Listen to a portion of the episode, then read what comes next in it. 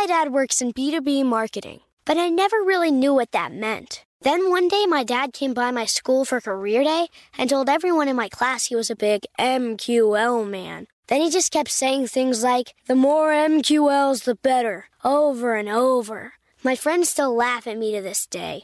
I think it means marketing qualified lead. One thing's for sure I'll be known as the MQL man's kid for the rest of my days. Why couldn't you just be a fireman or a lawyer? Why? You ruined my life, Dad. Not everyone gets B2B, but LinkedIn has the people who do. And with ads on LinkedIn, you'll be able to reach people based on job title, industry, likelihood to buy, and more. Start converting your B2B audience into high quality leads today. We'll even give you a $100 credit on your next ad campaign. Go to linkedin.com slash customer to claim your credit. That's linkedin.com slash customer. Terms and conditions apply. LinkedIn, the place to be, to be. Welcome to Before Breakfast, a production of iHeartRadio. Good morning. This is Laura. Welcome to the Before Breakfast podcast. Today's tip is to make a fuss. If there is an occasion in your life that is worth celebrating, then celebrate it. It's generally worth the bother. A great many years ago, I heard about a young couple who were figuring out where they were going to get married. Now, traditionally, people get married somewhere near the bride's home.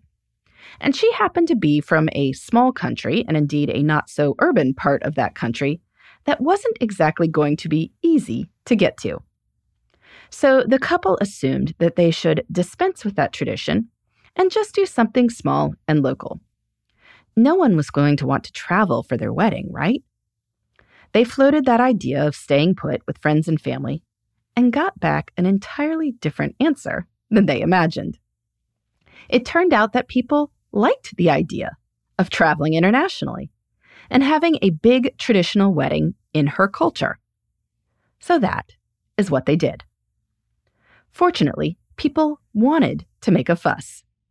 They wanted this big experience. They were going to go to the couple's wedding anyway, and this gave them an excuse to do something memorable that they were highly unlikely to do otherwise. Now, I recognize that some people go to weddings every weekend, and I am sure that they have wedding travel fatigue. But in general, it's unlikely we will get to the end of our lives and say, Phew, I am so glad I never did anything. Think of all the energy I saved. Um, what am I going to do with it now? Celebrations are fun. Making people feel special is an easy way to add a lot of happiness into our lives and to nurture relationships too. So don't let these occasions for celebration slip away. Do something to honor them. If someone you are close to has a birthday coming up, get the card, get the balloons, get them a cupcake. If someone is graduating, go to the party and be sure to wrap the gift up nice and fancy. Take the initiative to throw a party for someone else, particularly if you are sure there won't be other formal celebrations happening. Most likely, no one is throwing your friend a shower for her fourth baby. But you could host a little celebratory lunch I mean, why not? If there are occasions in your own life that might be worth celebrating, do so. Maybe you could invite some people over to toast.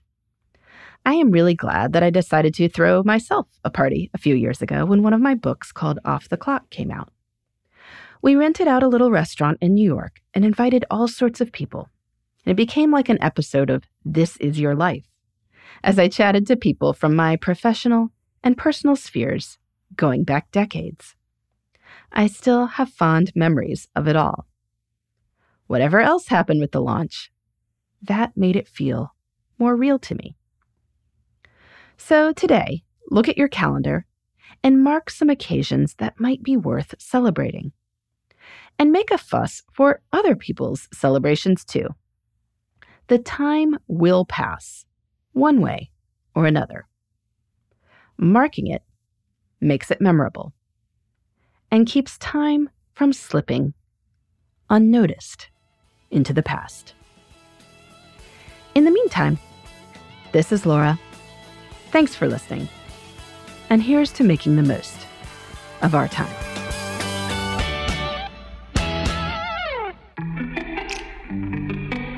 Hey, everybody. I'd love to hear from you. You can send me your tips, your questions, or anything else. Just connect with me on Twitter, Facebook, and Instagram at Before Breakfast Pod.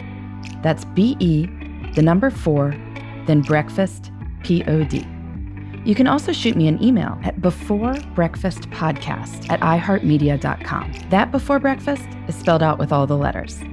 Thanks so much. I look forward to staying in touch.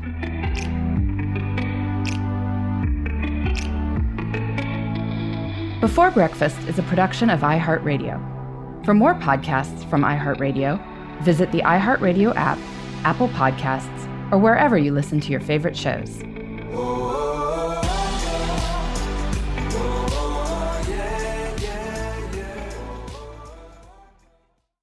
Trinity School of Natural Health can help you be part of the fast growing health and wellness industry.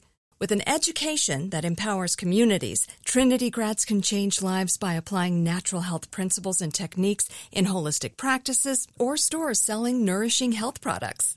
Offering 19 online programs that fit your busy schedule, you'll get training to help turn your passion into a career.